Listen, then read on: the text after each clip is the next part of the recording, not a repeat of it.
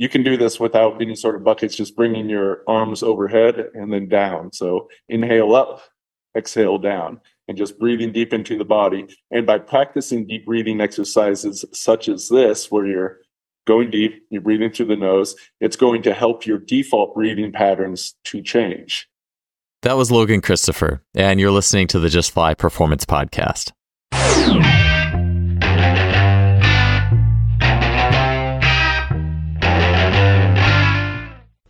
If you're in the world of sports performance, you've probably heard of jump testing mats. These mats use hang time to measure total jump height or contact time to measure quickness abilities off of the ground. The best jump mat that I've come across also happens to be a sponsor of this show, which is the Plyomat. The Plyomat is not only accurate, easy to use, and affordable, but it also allows you to string multiple mats together to add an extra dynamic to plyometric testing and training. To check out the Plyomat, you can head to plyomat.net. That's P L Y O M A T.net. Today's podcast is sponsored by TeamBuildr. TeamBuildr is an online software for coaches and trainers, and I've continued to hear great things about the TeamBuildr platform. If you're looking for either an in house training portal for your training groups or an online training hub, be sure to check out the TeamBuildr training software. Welcome to another episode of the podcast, and thanks for tuning in. I'm excited to welcome back to the show today Logan Christopher. Logan is a strongman, a mental training expert, and author. He's the CEO of Lost Empire Herbs and the owner of Legendary Strength. I've had some great conversations on mental training and the pyramid of strength with Logan in previous podcasts. On today's podcast, he gets all into breath work, breathing, and its impact on human performance. We also get into belief systems and the mental regulators that can uh, hold back our full strength potential. We'll also be getting into integrating some mental and emotional uh, states in physical training with hill sprints as a, a piece we'll be discussing there today. Logan is a wealth of information, and I always enjoy our chats. Let's get on to episode 390 here with Logan Christopher. Logan, great to have you back on the show, man. It's been a little while. Uh, I know you've been moving like all over the place. So how's uh, how's been maintaining like training in light of going from house to house to house? Is there any like new things you're working on? It's honestly been quite quite tricky at times. Like I get in one place and it's like, okay, set up my gym because I'm good to go here, and then the house is full of mold, so I have to move and then at a completely different place, and then with that, you know, I was working on the the beast challenge with the kettlebell. That's uh, pressing, pull up, and one legged pistol squat with the the beast 106 pound kettlebell. I didn't quite get there, though. I was hmm. very very close. However, I burned out hard in the moving and the struggles of oh, yeah. life that were going on. So when I got to my new place, I was like, I'm stale on that more psychologically than physically. Uh, what can I do that's a bit different? So I've been working on something I call like the spe- strength spectrum really working skill strength, brute strength, and endurance strength, like a wide variety of different exercises. And that was just a fun, big change of pace. And right now I moved again because, again, the mold situation, the craziness of life. Yeah. Uh, and now just kind of settling into the new place and still figuring out what I'm going to do. But uh, one of the goals I've been working towards is tearing two decks of cards in half at, at once because one deck is not enough. Right? yeah. Just looking for the next challenge. Like, yeah, I haven't done that one. Let's go for that. Yeah, I was when you said two decks, I was thinking about when we were training that one day in your garage when we were both back in California. And mm-hmm. I, I don't know how many cards you gave me, like 12 or 15. And I was like trying. I was like, I was, I've always been like happy with my grip strength. I was like, I cannot figure this out, Logan. Like, I need to practice. So two decks is amazing. I, you know, something that's been interesting since our last conversation, and I think I bought this book uh, probably within a year of moving here, uh, but it's the spiritual journey of Joseph Greenstein. And it's funny because I that had nothing to do with like I didn't buy it. I think I had seen it maybe in your blog show up. I don't remember exactly why I bought it, but I was totally blown away by it. Like one of the most motivating books of like not only just a physical but an entrepreneurial like a life journey. Uh, mm-hmm. Like I, all I knew was, hey, Mighty Atom, this guy like bites nails and bends horseshoes or something. and then I read, it, I was like totally blown away. And mm-hmm. could, would you mind just sharing a little bit about maybe an overview of how that book changed your life and how the Mighty Atom, who he was, inspired you and changed your life? If you want to go into a little bit of his story too, that's fine. Yeah, um, sure. I know it's a, it's a kind of a big question, but that's okay because I think it's worth giving a little bit of an overview of him. I just think he's so underrated, and it'd be great to get into his story. Yeah, I mean, the average person doesn't know who the mighty Atom is. I probably read that book somewhere around 2004, 2005. I was at the time getting into body weight exercise and kettlebells and really going from that scrawny weak to the person that I was mm-hmm. to actually having some strength and athleticism. But reading this book was a pivotal moment in my life because for whatever reason, just going through that, as you said, it's a very engaging story, an amazing story. And the Mighty Atom, he was a, a sick, weakly kid that literally ran away to join the circus. The doctors were saying he was going to die. He went there and got tutored under a wrestler and a strongman by the name of Valenko and became a strongman himself. And he was doing shows back in the vaudeville era.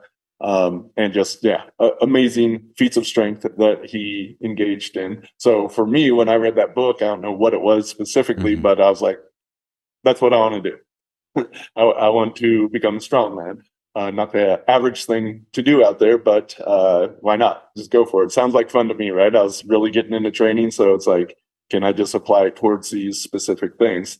Um, so the Mighty Adam, he interned. His main protege was a guy named Slim the Hammer mm-hmm. Man, who did uh, amazing feats of strength, mostly with sledgehammers, uh, but what a uh, wide variety of other things. And Slim, he had a protege, a guy named Dennis Rogers, who's still alive today. And he was training some other people that were wanting to be interested in strongmen because he was performing uh, quite a range of feats himself. He was uh, uh, arm wrestling champion. Uh, so I ended up training with him, and that kind of really uh, was the start of really getting into the strongman stuff. So then, uh, fast forward a bit, I end up pulling a fire truck with my hair, which is pulling vehicles by the hair was something the Mighty Atom did, so mm-hmm. it's directly paying homage to him. Uh, he also stopped single propeller planes from taking off by his hair. Almost killed him both times he yeah. did it. Uh, he didn't want to do it again after the first time, but kind of got roped into doing it mm-hmm. the second time. Um, I have no plans to do that one because I don't think my wife would like that at all. But yeah. uh, it's yeah, just some fun stuff that uh, I engaged in as a result of learning about the Mighty Atom. Yeah, one of the things that, and I, I want to keep this, um, you know, on one end you have the biography of the man's life, and on the other, I think that each in each as you go throughout the book, there's just these really meaningful training pieces that I think even in like the 1920s or whenever his, you know, he was coming up, um, and even starting with the breath and the breathing is so applicable to today. Even when he was in the 30s, like in the depression, selling you know herbs and things and soaps and you know preaching against like basically how everyone ate too much processed food and stuff. It's just funny because we almost think this is new like to to, to oh man all the food the, the quality of food and what everyone's diet is horrible now. It's like well back in the 30s you know, he was saying the same thing and i, I found that kind of funny. Um, but it really blew me away and i i, I feel like there's um, some really interesting things with that book landing in my hand. One of it is like the Mighty Atom's son, like whatever copy I got was signed by the Mighty Atom's son and Slim the Hammer Man. So I was like, there's something about this. But the breathing piece is the first thing I wanted to cover because I've done a few shows on breathing, and I think when we when we talk about breathing, so often it's um, it's only linked to like aerobic performance. Perhaps it's like, all right, well, how can we breathe that can? And that's awesome. I think that's really helpful. But what I found, um, it was around the same time I read the book um, it was like right in that range as I was starting to do actual breath work in the mornings, just as part of my routine. And I was not expecting this, but I found that I was recovering from training much faster than I had thought. Like the the speed or the power workouts that in the past, like in my 20s, I would recover from very quickly. I found in my mid 30s, I was not. And then mm-hmm. I started doing this breath work and I found my recovery was very much enhanced. And I'm like, well, I'm, this is just air. Like, what? Why? How is this happening? And then I was also, and this is not entirely related for direct recovery, but one of those things that really blew me away with the Atom was you mentioned he was a sickly kid and he met the Russian wrestler. And mm. that it was like you, you had shared a story of him where in the morning, I don't know how old um, Joseph the Mighty Atom was at this time, was like 12, but like he took him outside in the cold and had him start his morning with breathing exercises. Yep. And that like helped his, you know, he had like tuberculosis or asthma, it was asthmatic or something, you know, and that was like a huge step in, or first step. And I think so often we look at training or health or everything, and it, you know, it's almost the, the breath is like a nice, I don't know, it's like a nice afterthought or a cherry on top or something, you know. And I just think that's so, like for him, that was his first piece. And eh, so, anyways, I'd like you to, yeah, if you want to go a little bit more into the link between um, the breath and health, the breath and performance and recovery, um, even outside of because I know I've had some more endurance based conversations on the breath before and other podcasts, which are awesome. but your take on some of those other pieces of it all. Yeah. Uh, so one of the first things to understand about breath is that it's the link between like the conscious and the unconscious because you don't need to think about breathing. Your your body's going to breathe on its own, which is great that mm-hmm. it does, right? because mm-hmm. that would be uh, that would take a lot of energy if you had to think about breathing all the time, right? So not only is this something that is in both those areas, but using the breath consciously, you can then access and develop things within the body that otherwise you wouldn't be able to. Uh, so breath is a link to not just endurance, but a wide range of things. So you can breathe in various ways to increase your lung capacity. You can breathe in ways that will uh, get you into a relaxed state. You can breathe in ways that will get you in an amped up state and exhibit more strength. Uh, you can breathe to become more flexible. There are different ways of using the breath, a wide range of ways of using the breath that will allow you to do all these different things and perform better at them uh, and as you said, recovery too. So it's it yes, it's the air, but the, you think of the system holistically. So we the, the air is the thing that we need most, more than like food and water, right? You can't survive very long uh, without breath, but you can go a bit of time, especially without food, and still a medium amount of time without water. So the breath is uh, changing our system in different ways. Some of the research that Wim Hof did, and you know, Wim Hof breathing is one of the like biggest forms of breathing that is out there now, but uh, activating the innate immune system, which was thought to be not within conscious control. But here, using the uh, link of breathing, we're able to affect the immune system because it's not just about the air coming out and the uh, carbon dioxide coming out, but so much that happens within the body. So once again, a wide variety of different ways that you can use the breath and it is such a key starting point of health. Uh, the Mighty Atom started with deep breathing exercise. That was one of the first things I began with. Uh, you know, you, you, can definitely get all kinds of equipment and spend money on supplements, but are you working on mm-hmm. the free foundational yeah. piece? Yeah. You know, start with the breath. That's a good starting place. Uh, and continue to work with that over time, right?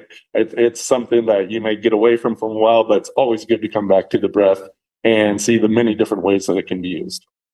Yeah, it is interesting to think about. Yeah, breath is free, and you wonder if it, if you could charge for it. I mean, obviously you can do courses and things like educational, but you know, the nature breathing obviously free, and you wonder if there was more of um, possibly if there was more of a payment hierarchy behind it if it would be more you know like it would be well, in, place. in some polluted places like uh, over in china like people are actually importing air from other areas like like wow. we have bottled water now there is bottled air it's wow. not very common but it does exist so yes you can yeah it's uh, i had read um, the book um, breath by james nestor which really blew mm. me away and one of the things as well, just going back to the um, what something that I found in the Mighty Atom book. Um, I think it was something. I think this was something that was said in the book, but basically, along with the breathing itself in the morning, like that energizing deep breathing, I think there's something it, something I've just been thinking about lately. Is I think a lot of times we think about some of these events or some of these um, um, mechanisms in pure isolation as pure on their own complicated pieces versus looking at the whole complex system of the body and something that was said in that book was, I believe that was that the atom would often visualize along with the breathing. So uh, it was mm-hmm. said like he visualized the oxygen, which he re- equated just to energy, entering his body, strengthening his nerves and muscles. And that was taught to him uh, by Vilenko. And uh, to me, I, it does seem like, you know, to think, okay, well, I got to make time in training for X, Y, Z. Like I got to do, I'm going to do my breath work, then I'm going to do my visualization, then I'm going to do uh, the, and sometimes I think it's just hard to to do everything, but it's almost like something like if we look at breathing as a complex, like it's a lot of things going into one thing, it seems like the visualization is also something that, that just kind of goes with that.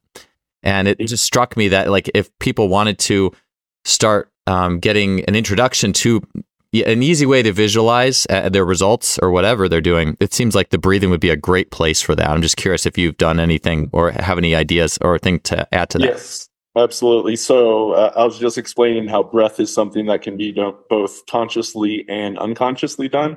Visualization is another thing that is like that. We're always having visuals. A lot of people don't think they have mm-hmm. visuals, but uh, unless a person was like born blind, they're just not aware oftentimes of what is going on. And of course, there's the other senses involved, but these are popping up whether we're thinking about them or not, but we can also consciously do it. So linking the breath with the visualization where you're consciously doing both is very powerful. Uh, a simple example of deep breathing, right? So deep breathing means the air is going deep into your body. A lot of people breathe shallow, just up in the chest, but really you want your diaphragm to be moving.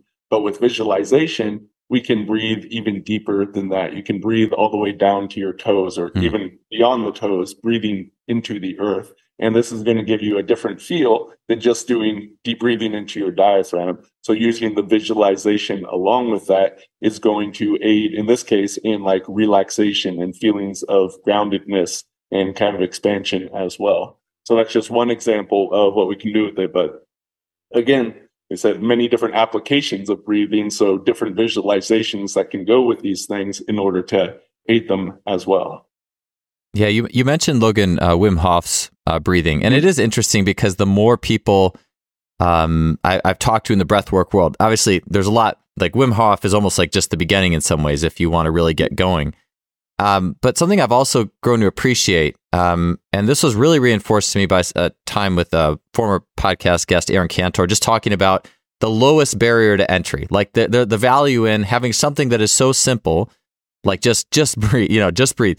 But then you can layer in those other things on top of it, like the environment, like Wim Hof's charisma, being motivated, like the visualizing.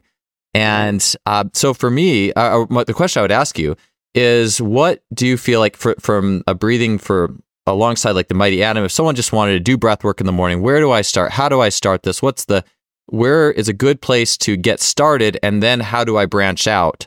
Uh, what's some progressions that we could look at there?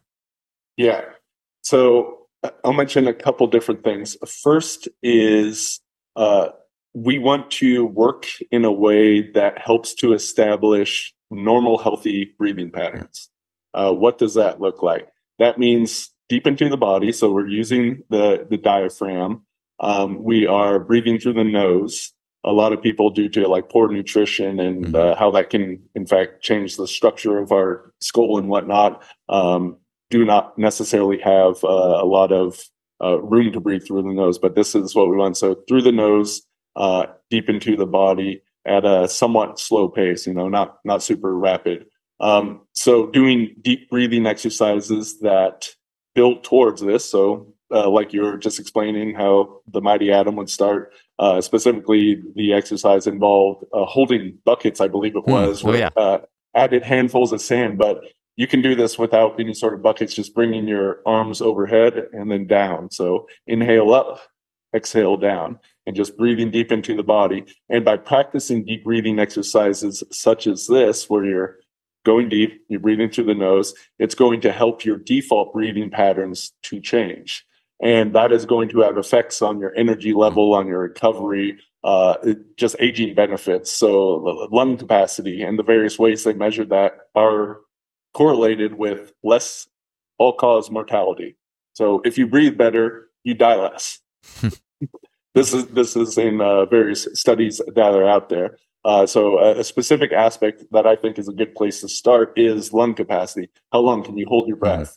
Uh, this is seen in the the Wim Hof. You're often doing a, a kind of a hyperventilating, not not super much, but uh, to some degree, you're doing that for 20 to 30 breaths, and then you're holding for some amount of time. He likes to do it uh, with on the exhale and then holding. Uh, that works great. You can also do it with an inhale, but start with where you're at. You know, it's progressive. In this case, breath training but same as progressive strength training, you're starting with where you're at. Let's say you can hold your breath for 15 seconds. Okay, can we increase that to 20 seconds, 30 seconds? You know, once you're getting to one to two minutes, and anyone can get there with a bit of practice, then uh, you're going to be seeing some benefits from doing that. So those are a couple places that I would advocate people start with.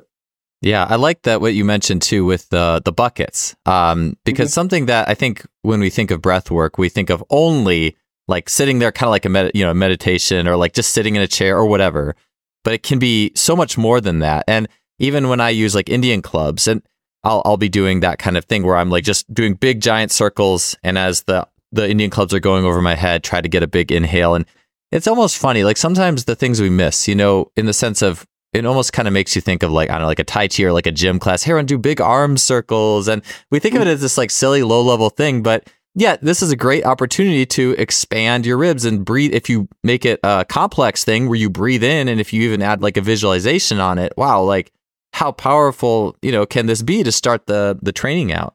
So well, I, one that's thing to think underrated. about all exercise is breath work. Yes, right? yes, Uh, we, we're focused on the movements, but how much of the benefit is just coming? Like if you go for a run, you're, you're deep breathing. You're Mhm. you're forced to do so by the necessity of the exercise. So uh, that that is one way to think about. It. So yeah, any any sort of movement, the breath being connected with that and using it in different ways. Again, for strength, for endurance, uh, we can use it for these different things. But that is a big component of what is actually going on. Yeah, I, I, I completely agree. And I kind of wonder a little bit too with just with me, you know, as N of one with that example where I was that really helped my recovery is when I would go for a run around my neighborhood, I have like a two thirds mile loop that I'll warm up. I'll jog it and warm up sometimes and just kind of time it and try to run with the same effort. And I, it is funny because after doing breath work, I'll pay more attention to my breathing when I'm running. And I'm like, wow, my body outside of my conscious effort is breathing harder than I was in the morning. And it's like easier for my body to do this because there's something about when it's mm. conscious and it's like, okay, breathe in. You really, ha-, you know, there's, it really helps you to appreciate that aerobic power. And I mean, I, I think it's easy for people to talk about like, okay, well, if you want to be strong and fast, well, we'll only train speed and, and power, but there is aerobic capacity that recovers it, you know, and if you, it makes me think, well, if you didn't want to jog, or do something that was quote unquote slow or whatever, well, you could do breathing and like breath work and you can, you know, work your aerobic piece that way. So I, I do wonder how much of that was related to um, just just the pure aerobic element as well. But um, then, as you said too, like there is, I think about, well, how does it impact your breath for the rest of the day? What if the whole rest of the day your exhale was longer and thereby maybe your cortisol was a little bit lower and you were a little more anabolic? I, you know, I don't know. Like I'm sure there's a lot of things, but yeah. Yep, absolutely. Yeah, and there's fun things you can do with running, for instance, is to uh, run only at a pace where you can continue to breathe out Mm. your nose. Uh, and you can even apply this to sprints. That that can be very tricky, right? But uh, with practice at it, then you there is a point where you can get like you can run as fast of a sprint nose breathing as you could uh, typically mouth breathing. So there are fun ways to play for, and that uh, really can up that uh, lung capacity. And the, an interesting thing about the nose breathing is just s- somehow that uh, it's connected into certain systems in the body that breathing through the nose will help support nitric oxide, which is important for endurance. Uh, mouth breathing does not do that. hmm. So yeah, interesting little aspects like that that exist out there.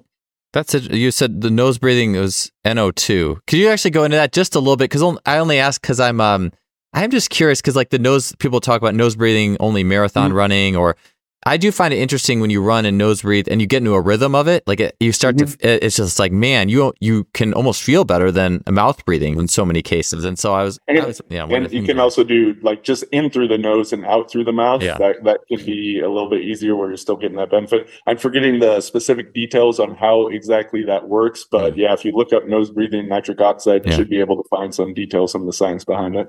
Yeah, for sure. Yeah, that's something that in terms of like just distance running and as I've gotten gotten more into the world of instructing distance running, which is a very different world than like sprint power and those things. It's just pure efficiency and the, the aerobic and the rhythm of the aerobic and playing with the nose breathing and step rhythms is very like that I I couldn't just go run and just run. I have to you, you have to have something to do. Like all right, breathe through the nose, find a rhythm, let's do this, you know, and it just it does make it more interesting too and more rhythmic. So um, for people who, Logan, you've mentioned this. I believe it was uh, either in a blog article or your book on breathing, but you mentioned a little bit about uh, belly versus tidal breathing. And I think a lot of people would think, but you know, outside of even the nose and mouth distinction, a lot of people would think, oh, well, I'm just supposed to breathe through my belly, um, or or just breathe. Uh, can you talk about like the nature of how just different parts of the body expand in the course of uh, the breathing? Yeah, so this the concept of tidal breathing was something got from Maxick. He was a guy back like contemporary of the the mighty Atom, and he was uh, first and foremost like a proponent of muscle control. That's the being able to flex and relax Hmm. the individual muscles. Um, and at like a low body weight, this guy was you know pressing just heavy weights. I don't remember specific figures, but he was a phenomenal athlete and he attributed it mostly to the the art of muscle control. Of course, he did and was working with the weights to some degree as well. Um, but the concept, so when you hear the word belly breathing, what a lot of people do is they'll they'll breathe into the belly, but they're consciously pushing their belly out. Um, and you shouldn't have to consciously push your belly out. Just in the movement of the diaphragm, uh, the belly will be coming out to some degree. However, we don't just want the extension of the belly. If you're re- really breathing into your diaphragm, you should feel an expansion all around. That means uh, uh, across the ribs, including into the back. So uh, you can just place your hands on your back and your belly, breathe deeply, and notice if you just feel it coming into the Mhm. belly versus coming into the other areas of there. So you're getting more of an expansion, and that's allowing your diaphragm to expand even more and move the organs, uh, even adjusting the ribs in doing that. So this is what uh, Max had called full tidal breathing. And something that's just coming up, and I'll mention it now. Uh, one of the benefits of deep breathing is it acts as a massage to your organs. It acts as movement in the body, so it moves lymph and uh, tons of our lymph tissue is in the gut. Um, so one of the best exercises is the abdominal vacuum. This was something that Maxick also talked about.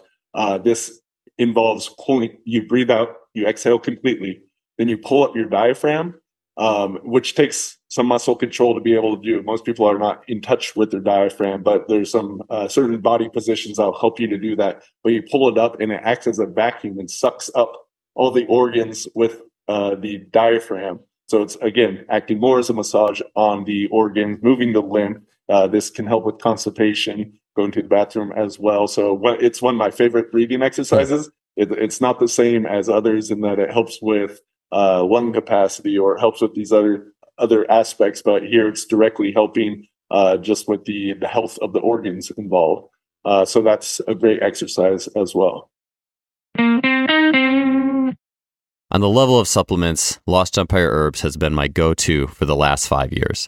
As someone who's constantly observing nature in motion to help me understand movement better, so too do I draw from nature in my supplementation regime.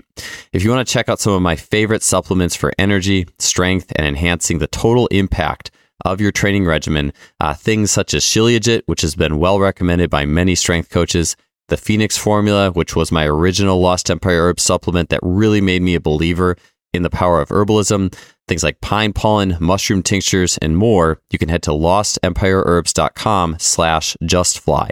There you can use the code JOEL15, that's J-O-E-L 1-5 for 15% off your order. Definitely check out Lost Empire Herbs. They're an awesome company and will really help that total aspect of your performance training process.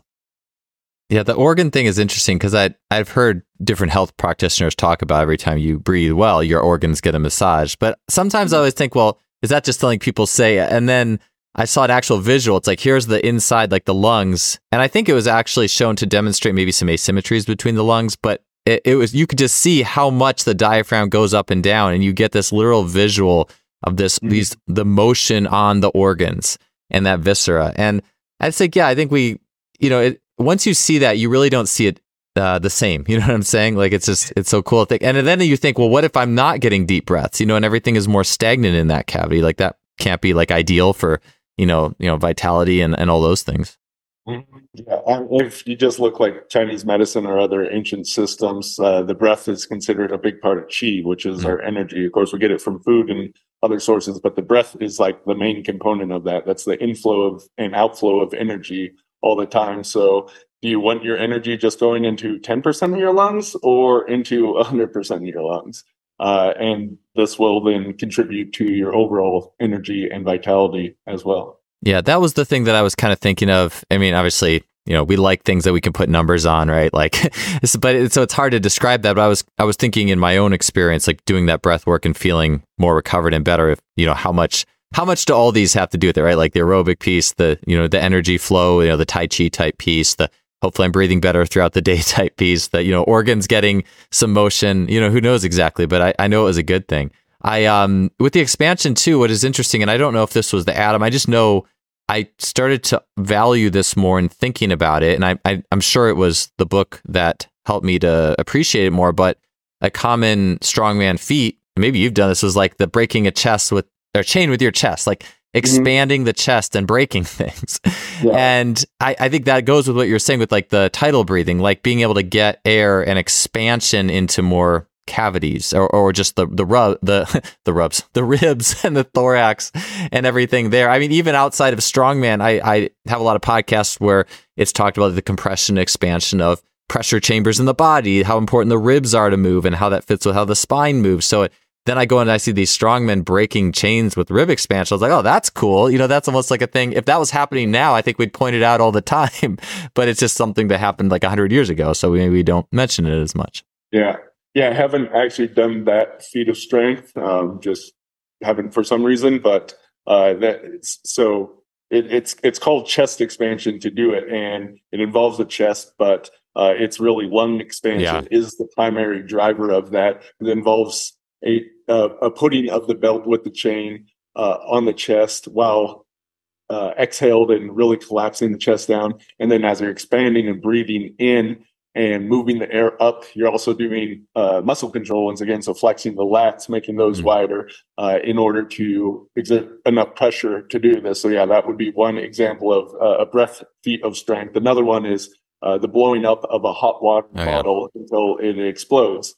Again, not one I have tried, but I've considered doing that at times. Uh, th- this one can be dangerous if you actually let the air back into you. It could kill you, just uh, rupturing your lungs. So definitely something you'd want to be careful about if you were to engage in it. But it's just so some of the capacity that can uh, be built with this uh, with breathing in the lungs. Yeah, you know, having kids, I think about when they ask me to blow up a balloon, it probably seems so impressive to them with like the adult blowing up like a big balloon that they can't, you know, but like I feel like that'd be a huge party hit, like blowing up like a hot water, you know, bottle or whatever. um, with, uh, so with, uh, the Wim Hof idea, like just basically something that's like so basic. Um, if you had people who are interested in, yeah, like, hey, I just want to do a morning breath, breath practice or a pre training breath practice, like what's the most basic, place to start and things to consider with that. Um, just ideas mm-hmm. there for for everybody. Uh, one of the exercises that I really love is box breathing. Um, this is to do an inhale, hold, exhale, hold of the same length of time. Typically, you start with a four count. So inhaling to a four count, holding for a four count, exhaling for a four count, then exhale, holding for a four count. Um, then from this, this is a starter point. Most people just take that and they they end there. Mm-hmm. And this can be really good for relaxing anytime you need to do this. Uh, but we can then take this in different directions.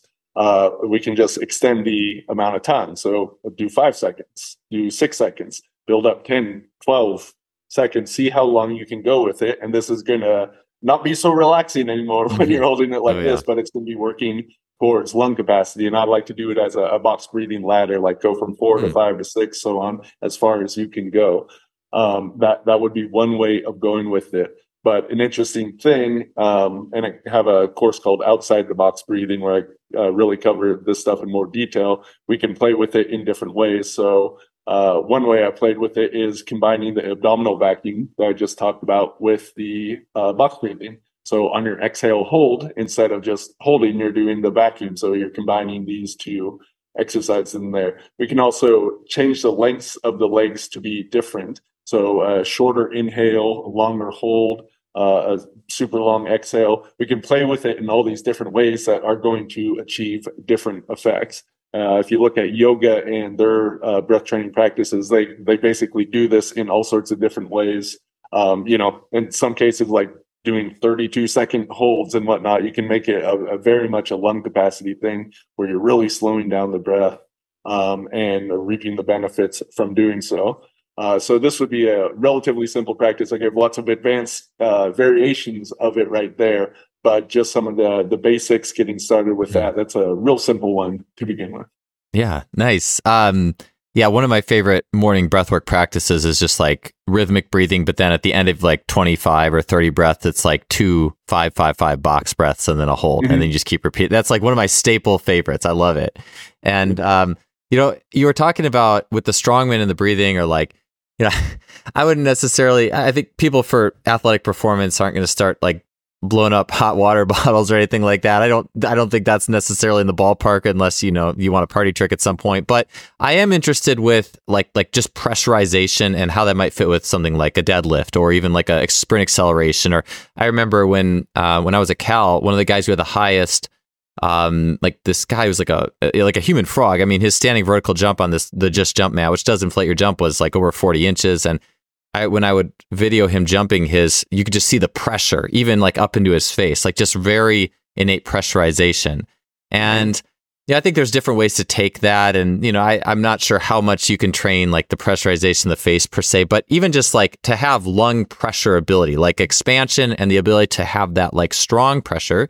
Do you feel like uh, maybe just like that and the link between like, like being strong, like a squat or a deadlift? Like, do you, have you found any interesting things there with uh, those correlations? Mm-hmm. Uh, so just if you look at what people naturally do when they are exerting themselves with where strength is the issue is it's very common to hold the breath. Mm-hmm. Uh, so why would people do this? Uh, it's because by holding the breath, you are creating stability. You are creating a container, not having the flow of air come out or in. So this helps with pressure, especially across like the abdominals where uh, you know the lungs are involved in, and then that can radiate out to however you're exerting that strength, whether it's the hands, legs, whatever. Um, so this is a very common way of doing it. However, this is kind of the first step. Uh, something that actually works a little bit better is to do a pressurized exhale. Now, I first learned this with Pavel Tsatsouline and the RKC, the kettlebells and whatnot. Uh, that use it with any sort of grinding movement is to uh, breathe in, and then while you're exerting, say I'm doing a press here.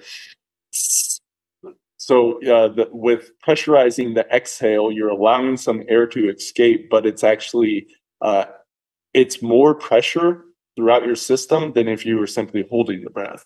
Um, so hmm. this is a very simple exercise, uh, a breathing method that can be applied to any sort of strength exercise. Uh, of course, it has to be um, you know short term, right? Mm-hmm. So if you're holding a handstand, uh, you wouldn't want to do this. Uh, a lot of people unconsciously will hold their breath while doing a handstand, but if you're building up to 30 seconds, whatever, you're not going to be holding your breath. You're not going to be pressurized exhale. In, in this case, for something longer, I like to do what's called breathing behind the shield. So being able to keep the pressure throughout the, the body, but being able to breathe. So to here, it's going to be much more of a shallow breath mm. because you become more relaxed if you go into a, a deeper breath. Uh, so again, it, it's not like you always want a deep breath. It really depends on the application, what you're going for. So these are a few of the techniques that help specifically with strength performance. Yeah, interesting. Yeah, so that's so like a long handstand. I, I've thought about that in the sense of like a long like lunge hold or something. I know a lot of podcasts or guests I've had, and I use this myself, will do. Uh, this was based off the work of Jay Schroeder. where it's like four seconds in, eight seconds out for those long extended holds or something like mm-hmm. that. But then I was just thinking, based off what you said, if it gets, if you really like on the four, or I guess if it was too much like expansion and contraction, then that could also be maybe more energy costly versus if you really had to hang on, like you could make it more shallow, basically. Like if you're it depends on how much pressure is uh, involved. So let's say you're like carrying a rock. One, if you're carrying it up here, then it's going to be pressure on your system. Mm. But you're going to need, if it's a heavy rock for you, you're going to need a lot of stability. So uh, in this case, you have less room for breathing because you don't want to lose that stability. If you're doing something like a lunge with a moderate weight, then you can definitely relax a bit more into the movement, and that may be the thing that helps to uh, allow you to go longer because you don't actually want to be over pressurized or you want to have some but not too much that it kind of burns you out in doing it so again application is everything and different types mm-hmm. of breathing for all sorts of different applications yeah yeah it just seems like the more i have these discussions and learn from people about the breathing I, I I had a good training session. This was years ago with Mike Salemi, who worked with Paul Chek, and like the whole warm up, everything like it was an in. Uh, there was an in breath to a certain part and out breath to a certain part. And I'm like. After doing that, I'm like, why don't I do this more often? And then I go home and forget about it. you know, it's just, it's right. just such that we, we learn so much stuff. It's hard to keep track of it all. yeah. Oh, for sure. Um. So yeah, shifting gears just a little, um, or I guess maybe, uh, yeah, a little bit of a shift over into uh, some of the things, and this was actually the original like impetus. I was like, I got to talk to Logan about this. He wrote a really uh, great article on something we've talked about already on the podcast. You've talked to us about neurolinguistic programming, and it was just really interesting because in the spiritual journey of Joseph Greenstein, with he was like bending horseshoes or doing or, or manipulating metal, there was like a mental process behind it, and it, it is just so interesting, right? Because I think the, like like you've said, everyone says the mental side is so important, but then no one really you know, maybe we do like a little bit, but not really much. We don't do much with it. Yeah. But that of all the things you could possibly do, it seems like strongman is the thing that it's just going to be a part of it. Like it, you can't not like, especially when like those little point pressure things, like bending a horseshoe. And so, tell me a little bit about well, first some of the things that he did that were really amazing in that regards, but then his process and how and what we could take from that from whatever we do, be it be it lifting or other athletic um, endeavors or feats of strength. Uh, tell me a little bit about the link between uh, Joseph Greenstein and then the neurolinguistic programming part. Um, so it was it was very interesting. I was telling you this a little bit before we jumped on the the call here. Was that I I read the the book early on and it inspired me all these things, and I didn't come back to the book for many years. Mm-hmm. Then I read it and it's like, whoa, I'm doing like everything that's in this book in different ways, mm-hmm. from the the herbs and healthy living stuff to the the mental training. Uh, so there are a couple places in the book where it goes pretty deep on the the mental processes. One of them is uh, the example of Mighty Atom. During one of his shows, he brings a man on the stage, hypnotizes that person. That person is then able to bend a nail. Mm. Uh, he gets him out of hypnosis, and the guy can't do it again. Right. So pretty clear example of mental training. And in another area of the book, it really kind of goes deep into the thought process, the internal dialogue of uh, the mighty Atom. Uh, on my website, the le- legendarystrength.com, I have articles where I break this down uh, in a lot more detail uh, from my lens of looking at this stuff through like neurolinguistic programming. So, you know, take those phrases of the internal dialogue and how is this being said and uh, what's the purpose of that. Um, so, yeah, it is, again, specific processes that get towards belief and using visualization, using uh, different techniques that are going to allow you to summon forth more of that power. Uh, you're right in saying that something like feats of strength, it's very applicable to do visualization, but uh, truthfully, it applies to all mm-hmm. sorts of different exercise and movement. I mean, you look at any sort of sport, people are talking about mental training, even if they don't have these like specific processes. So uh, there's, yeah, there's some good information on the website uh, on there. But if you can figure out how you can do something well and then really amp that up by looking at you know what are you visualizing? Of course how you're breathing uh, what what you're saying to yourself how you're saying to it mm-hmm. to yourself. What are the feelings within your body and can those be enhanced? These are different qualities that can really be played with and then applied to the task at hand yeah, I think one of the phrases, I don't have it written in front of me. And I, even before this conversation, I, I, usually have all these books on training on my bookshelf. That book is one that kind of travels between my training bookshelf and my normal literature bookshelf. But it was something to the tune of when he would go to bend a nail or piece of metal, it would be something like he talking like he had control over that object. Like I am yeah, man. I actually like, have it pulled up right here. Yeah. Uh, if you can read it, that'd be awesome. I am possessed of the power. You are metal without will. My will is superior to you the power will overcome you. You will bend, you will break. That's just one example in there. Yeah, I saw that was really interesting, you know, because I think, yeah, again, I just think on the outside, we just see someone bending a nail, which is, to me, it's interesting because I think a lot of things that you think about what human beings are wired for, all the time we do cool stuff with jumps and sprints and, and running that we've done, you know, like humans have done for a very long time. Versus bending nails is almost something that it's like kind of encapsulating the fullness of what our mind and body can do that's outside of probably a typical what is a typical ask of a person or an athlete. So it almost seems like on some level it might take a little extra. Um, in the same way almost i feel like um, when i do breath work in the morning it's a little more mental to get it really going versus if i just go for a run it's automatic. Like it, it's mm-hmm. all it's just going because it that's what it does. But it's like bending a nail is not something that you just do. and you have to almost break through all these inhibitors to do it. I mean, and there's even tissue strength involved. It makes me think about that guy that he uh, used the mental tricks on to get in, in, hypnosis to be able to bend that nail. I wonder if that guy woke up the next day. It's like, man, my hands are kind of feel bruised or something, you know, from from something like that. So it it does make me think about just the art of breaking through regulators, you know, mm-hmm. and and that to me seems like the, the art of what he could do there. And then even I, we haven't talked about Slim the Hammerman yet, but with Slim, I guess he like fractured the with the lever uh, where you basically like have your the sledgehammer arm's length. Describe for everyone listening here. Um, you you have a sledgehammer arm's length and you tip it back and like you tap yourself in the head or whatever and then and no, yeah and he like fr- he fractured his like scaphoid or wrist muscles like 20 sometimes doing that and you just think that makes me think about okay, clearly there was a lot of regulators that were saying, no, don't do this. Bad idea. and so that mental thing that has to like break the regulators, you know, is is so interesting in taking the body to its limit. And you know, I think it's a little bit different with sprinting and jumping, but there's also pieces of that that do go into to everything. So um, it's an interesting perspective on thinking of of that skill and and breaking through, you know, the visualization that breaks through those typical regulators. Yeah, yeah. I think Slim Herman called him the the governor, being able to like turn off the governor. Uh, and obviously, you do need to do this carefully. So most of us have heard stories of like little old ladies who have their child or yeah. grandchild trapped under a car, and they pick up the car, something like that. Uh, and there are real cases of this. Uh, what's not often known is those people will be like really sore or mm-hmm. uh, injured the, the the following day uh, from doing such a thing because we do have uh, governors within our body that stop us from being able to apply all of our power. Another example I've heard is uh, sometimes when people are struck by lightning, it will cause force through the muscles that can break the bones. Hmm. Um, because yeah, just that that amount of force can go through. Um, so none of us are able to apply actual 100% of our power because of such things.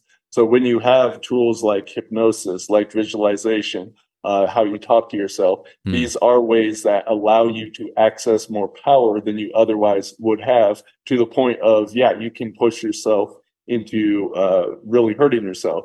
Um, I, one of the strongmen that I was learning from, um, I won't say his name because he didn't want this out there mm-hmm. so much, but uh, really strong at bending nails. Um, and uh, he was going with this one where in the force through he would black out. And he did this several times just that much uh, power exerting through it that it would like drop him to his knees then he'd come shooting and hit it again. So to be able to push yourself that hard against something is not something the average person would want to do. And uh, certainly there could be some negative consequences of doing such. But uh, really if you are looking to unlock performance wouldn't you like to have that ability to at least be able to get close to that.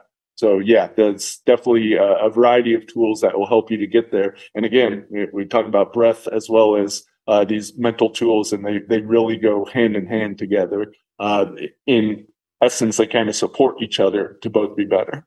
Yeah, and and you saying that it, I can't help but think about when we talk about strength, and it is kind of interesting, at, at least in the world of athletic performance, as I've gone through it over the years is it's become much more about, and I think rightly so, ultimately about like the high velocity, chaotic, adapting to chaos, adapting to things that are happening on the field at velocity.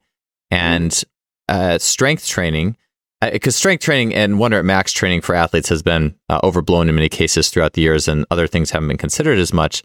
But at the same time, I think when we start to remove something, sometimes we forget some of the other pieces of it. And to me, it's as you talk about, it's like that like inner journey. Like to me, it's like the the the manipulation of small objects or things that require so much of you to overblow regulators.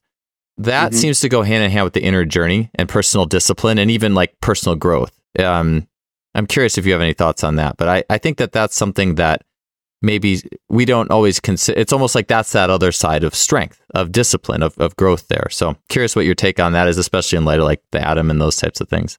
Yeah, I mean, the, there's so many quotes saying like 90% of the game is mental, and this applying to every sport. And so, what is mental? It's it's that internal component, that in, internal journey. Again, it's uh, easier to focus on the external because you know that's what that's what our culture is in this world is mm-hmm. to focus on what is outside of ourselves.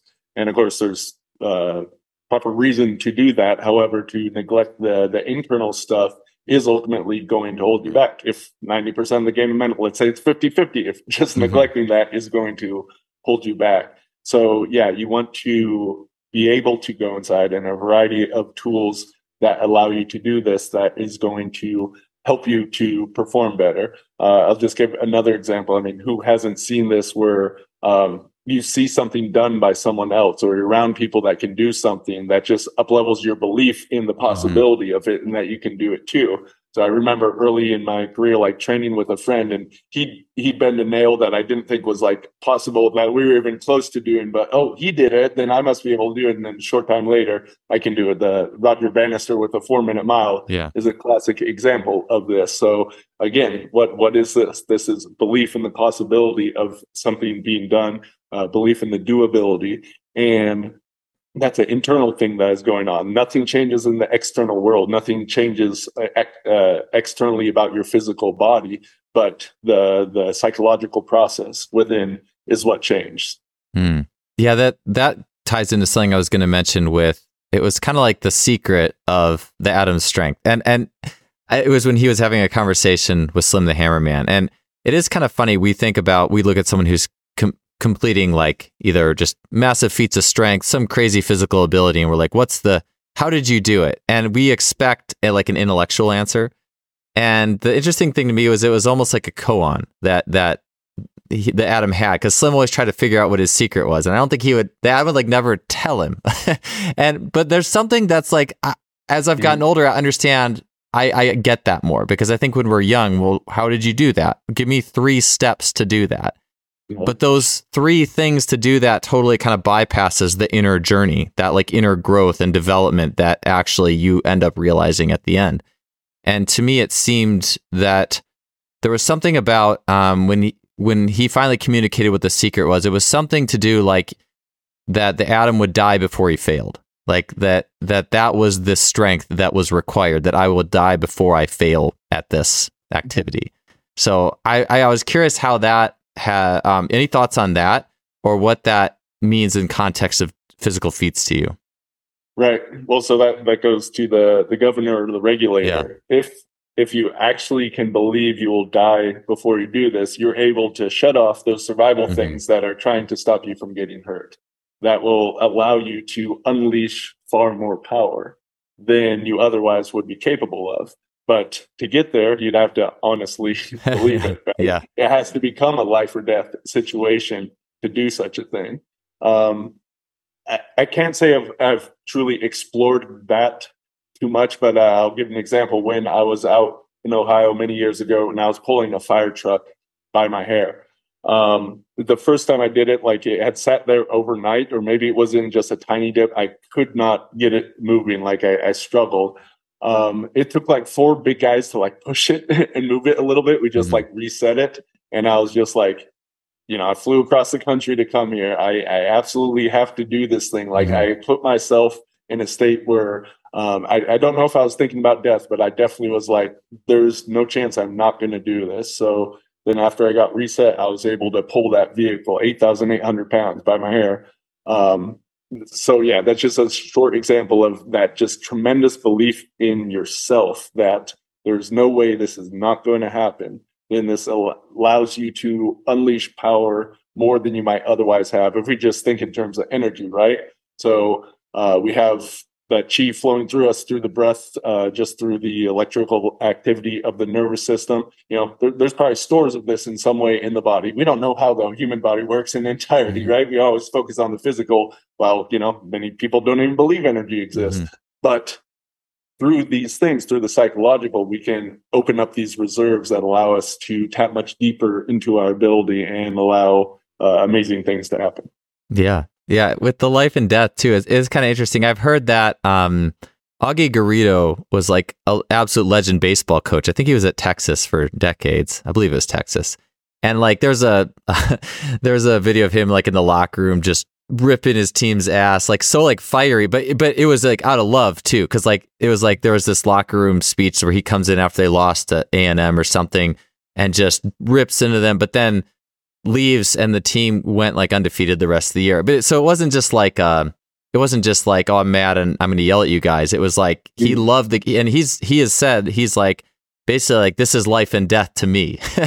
and I've found there's he's not the only coach I've heard who's said that. And I and I've thought to myself, okay, like balance, you know, kind of like the Zen thing, like the stoicism, right? Like not, like the good and the bad, and not being too like staying balanced. But at the same time, there's also something to people who that is so much so meaningful to them, so utterly meaningful to them, and what that can drive. So, you know, mm-hmm. something that's definitely brought some thoughts up on my end, and then you know think about the strength piece as well. and it does think I I guess I think too though like along the lines of just strength and adaptation. There's like the easy strength kind of idea where you actually don't get into that state because then you can train the next day and be okay and adapt versus mm-hmm. like this if I don't like do this, you know, this is life or death to me and it maybe it seems like maybe it's more sustainable to do those things with small like, you know, smaller manipulations cuz the the Joseph Greenstein the Atom was doing like a bunch of shows a day too. You know, he was sustaining mm-hmm. all these these feats. So there's also something that's interesting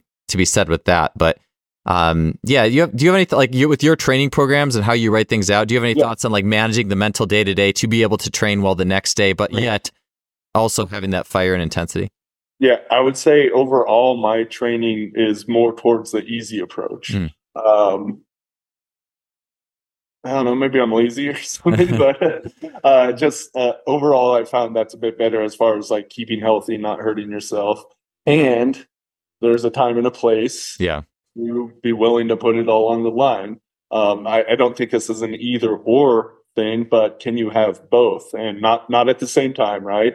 But uh, can you get the these different methods? There are benefits and drawbacks to each one of them, right? Mm-hmm. So can we mix and match in order to be able to kind of maximize the benefits while uh, uh, not necessarily eliminating, but downplaying the the drawbacks that come with them. So this could look like doing easier stuff. I mean, when the mighty Atom, he wasn't willing to die over everything because he didn't yeah. need to. Like yeah, the right. strength is there to bend the average horseshoe or nail that was involved, uh, but willing to die when he was really pushing the limits of something. That's where it's going to come into play. So how often do you do that? You don't necessarily need to do that all, all the time, right? You do that once in a while, and that's going to uh, allow for the mental toughness, allow for that summoning forth of energies, that sort of thing that is going to stay with you to some degree too. Because once you've accomplished some things like this, you have that ability to summon that forth again. You know, we all go through dips or other things that may knock up knock, knock us off our game at some point, but uh, you can you can really access that and uh, at, for the most part, keep things relatively easy. Yeah, it, that reminds me a little bit about. Um, I think it was Jordan Peterson who said something about like being a monster, but being able to control that, like knowing that it's there, but you also have the control. Uh, something to that tune, and it, it reminds me of, and, and I would agree with you. Like I, I'm definitely like an easy strength type mentality in most of my training. I'm always trying because I realize if I, if I just go and yeah max out on whatever I'm doing or you know push the lever down all the time it's hard to recover from that it's hard to be as consistent pushing forward but what's interesting is and i've seen a lot of athletes who have done well who also have that mentality but i've also seen athletes who have overachieved who have the mentality of they would die before they didn't lift like the same amount of weight they did the last week. Like and you actually do have to hold them back.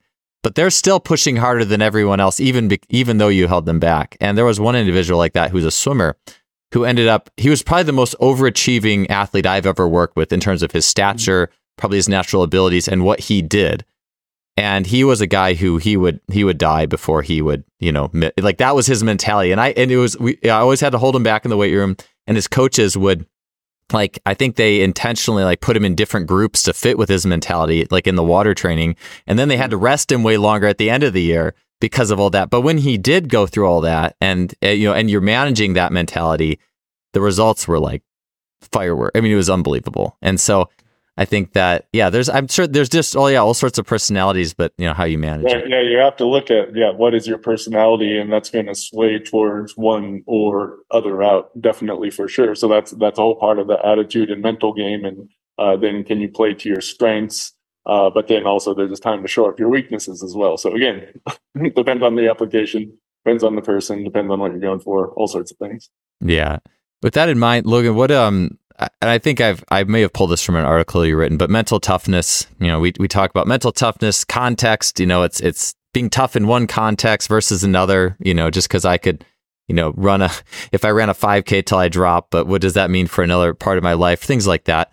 Um, so what with uh, just physical training in mind, um, even in respect to life, what what does mental toughness mean to you? Hmm. So mental toughness is that ability to override essentially like safety signals from your body. Um, and again, as a time and a Mhm. place, if you want to bend a super heavy nail, you know, being able to do that to some Mhm. degree, uh, pain tolerance involved, for example, is quite useful. Uh, the dark side of mental toughness is you're overriding the safety signals of your Mhm. body Yeah. uh, and that can lead to injury, that can lead to burnout. Uh, something that goes along with this when you're applying it more to life, not just the gym, is oftentimes with mental toughness, it's mind overriding the body, overriding the emotions as well, which can involve suppression and repression, Mm. just the shutting down of uh, natural human abilities, which over time can uh, lead to not being able to access your emotions. Uh, having, you know, if you just shut down your anger all the time, it's going to Mhm. come out sideways or in explosive ways that you don't have control over. Uh, so there are negatives to mental toughness. Um, again, I, I think we can definitely train it and use it in certain places, and absolutely, uh, in general, like people having more mental toughness is good.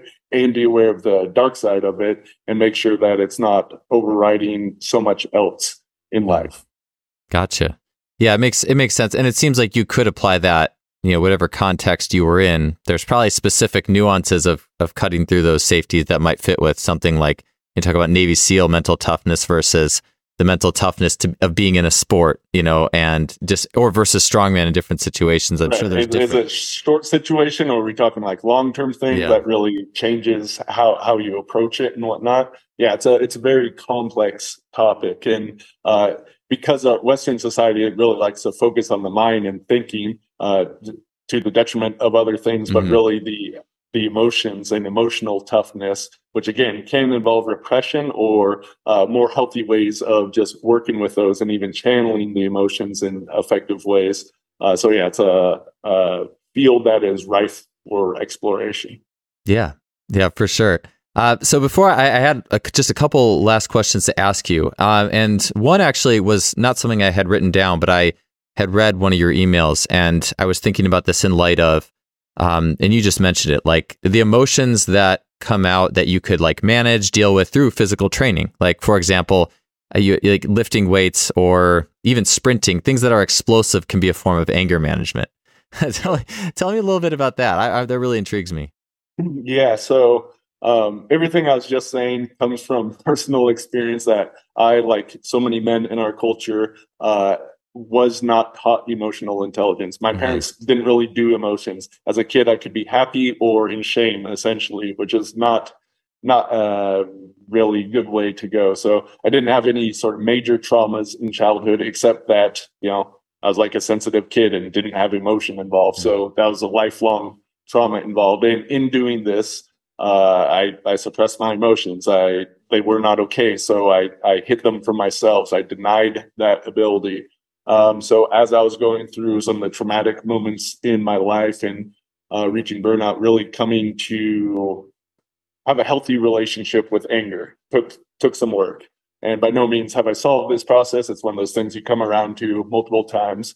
Uh, but I, I needed a channel for the old stuck, like repressed anger that was within my system. And many ways of doing this, and obviously uh, many forms of working out can really help with this. Uh, but at the time, I, I started doing angry hill sprints. so what I would do is just kind of, kind of visualizing using breath, uh, the different tools we talked about, get myself in an angry state and use that as fuel to drive every step faster. Um, and repeat this a couple different times. Then I also started doing fearful hill, hill Mm. sprints uh, to access a different emotion in doing that. Hmm. And using this as a channel, I was able to kind of clean out some of the old stuck anger and be able to use it more properly. Uh, anger, a lot of people think of this as a negative emotion. It's mean and all this stuff. And absolutely, it can be. However, anger is the thing that uh, drives us towards change or enforces a boundary that has been crossed. So it's a very powerful emotion. It's a very powerful motivating force, and you want to have a healthy relationship to it.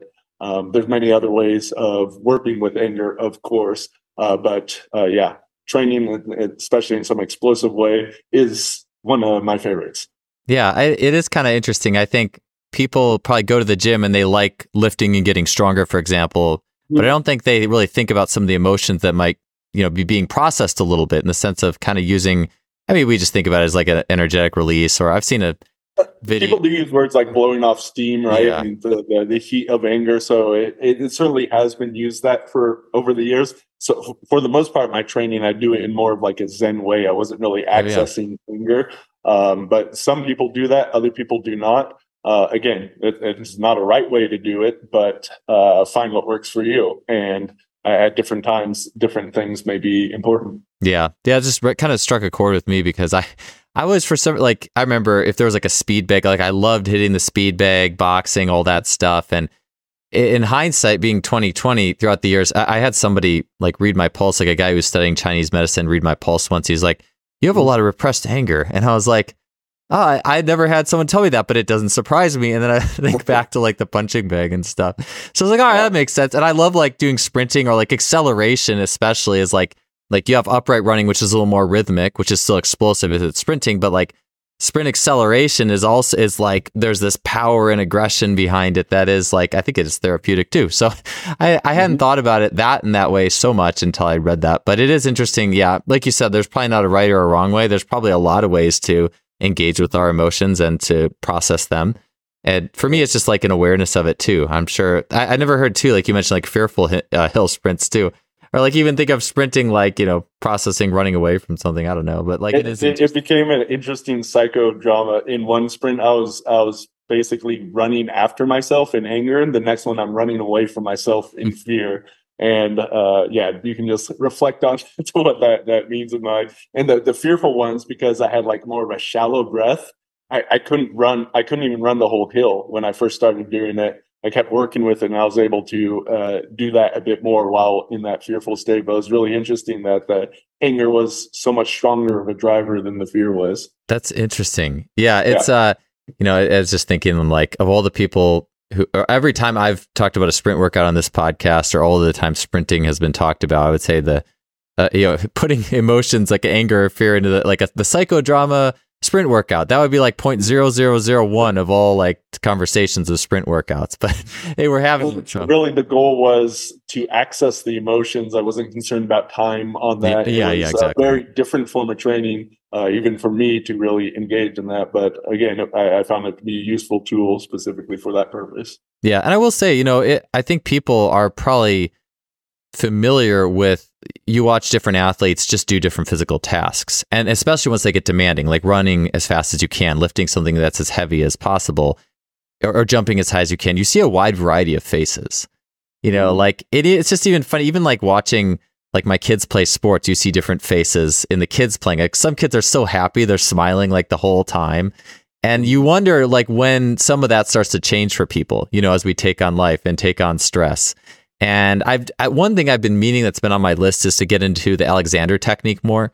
And just because that that just gets me thinking of like even I remember when I was a triple jumping in track. This was my sophomore year. I remember it so well. My sophomore year of high school. And this was like back with like slow. I don't even think this was videotape. Like it's not like phones today. It's like my dad snapped like pictures of me, and it's like each phase of the triple jump for people who are familiar. Like my face is like open and like ang- like like either afraid or angry. I don't know, but it was like not normal.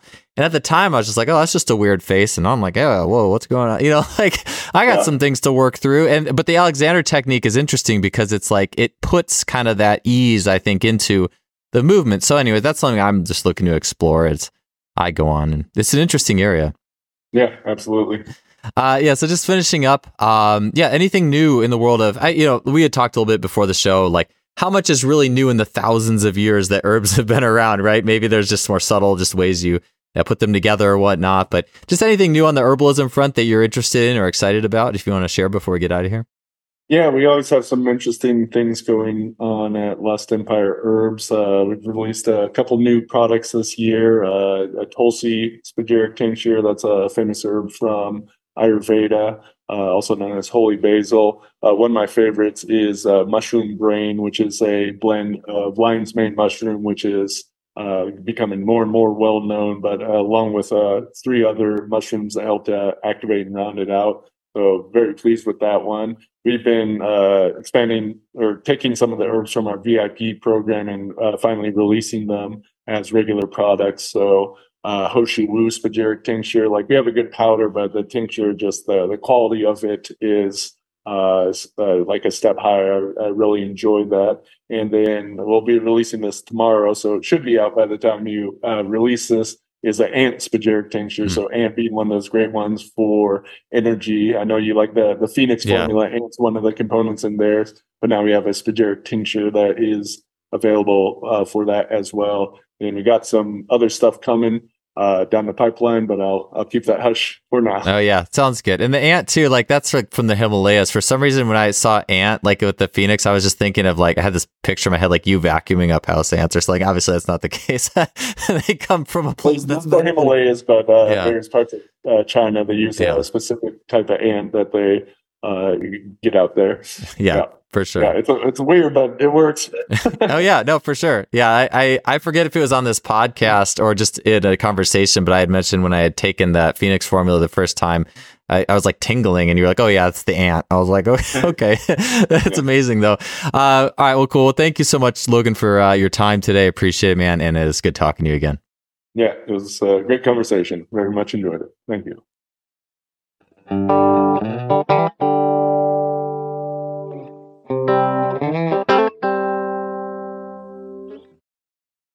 Thanks for tuning in to another episode of the podcast. I'll see you next week.